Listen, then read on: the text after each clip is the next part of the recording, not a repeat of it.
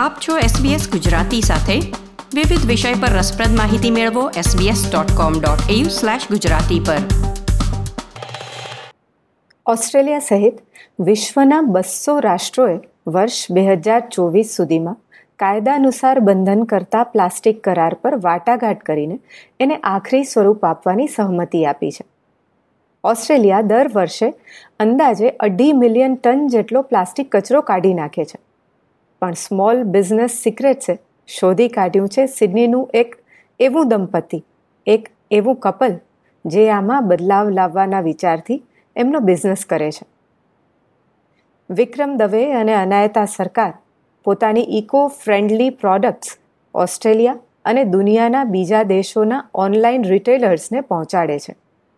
ત્રણ બાળકોના માતા પિતા એવા વિક્રમને અનાયતા રંગબેરંગી પોસ્ટેજ પેકેટ્સ છૂટા પાડી રહ્યા હતા જ્યારે સ્મોલ બિઝનેસ સિક્રેટ્સની ટીમ એમને મળવા પહોંચી એમના હીરો પેક્સના કવર સામાન્ય નહોતા પણ કમ્પોસ્ટ થઈ શકે એવા હતા કેમ કે એ કોન ને કોર્ન સ્ટાર્ચ જેવી સામગ્રીથી બનેલા હતા Hero packs are made from a mixture of renewable ingredients, about 30%, which is derived from corn and is converted into cornstarch. When you do chop them up and put them in your home compost, they do break down with no toxic residue in under 120 days. કોવિડની મહામારીને લીધે આખી દુનિયામાં અચાનક online ખરીદીમાં ઉછાળો આવી ગયો ને એને લીધે બન્યું એવું કે એ ઓર્ડર સલામત રહે એ માટે પ્લાસ્ટિક પેકેજિંગમાં વધારો થયો આખી દુનિયામાં બનતા છ્યાસી મિલિયન ટન પ્લાસ્ટિક પેકેજિંગમાંથી ચૌદ ટકાથી પણ ઓછું રિસાયકલ થઈ શકે, એટલે કે ફરીથી વાપરી શકાય એવું હોય છે.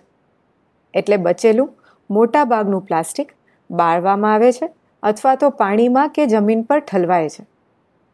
ગ્રીન પીસ ઓસ્ટ્રેલિયા પેસિફિકના સીઈઓ ડેવિડ રિટર કહે છે કે ઢગલાબંધ ફેસ માસ્કનો અયોગ્ય નિકાલ પણ પર્યાવરણ પર મોટી અસર પાડે છે.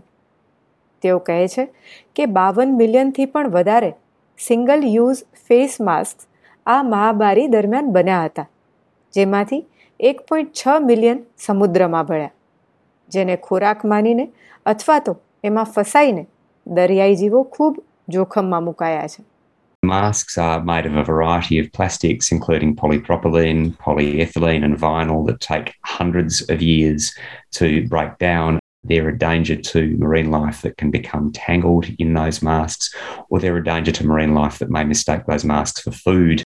Australians દર વર્ષે અઢી મિલિયન ટન જેટલું પ્લાસ્ટિક પેકેજિંગ ફેંકે છે જેમાંથી અડધા જેવું તો દરિયામાં જાય છે ક્લીનઅપ ઓસ્ટ્રેલિયા ચેર પીપ કહે છે કે આ મહામારી સમયની આદતોને લીધે પર્યાવરણને વિશેષ નુકસાન થયું છે એમની સંસ્થા સ્વયંસેવકોને કહી રહી છે કે મળે ત્યાંથી માસ્ક ભેગા કરે અને એને ગણતરી રાખે તો ખૂબ મદદ થશે We're really focusing on pandemic waste and asking Australians to come together and help us not only collect the many masks that they will find in their efforts, but to also count them and share that with us.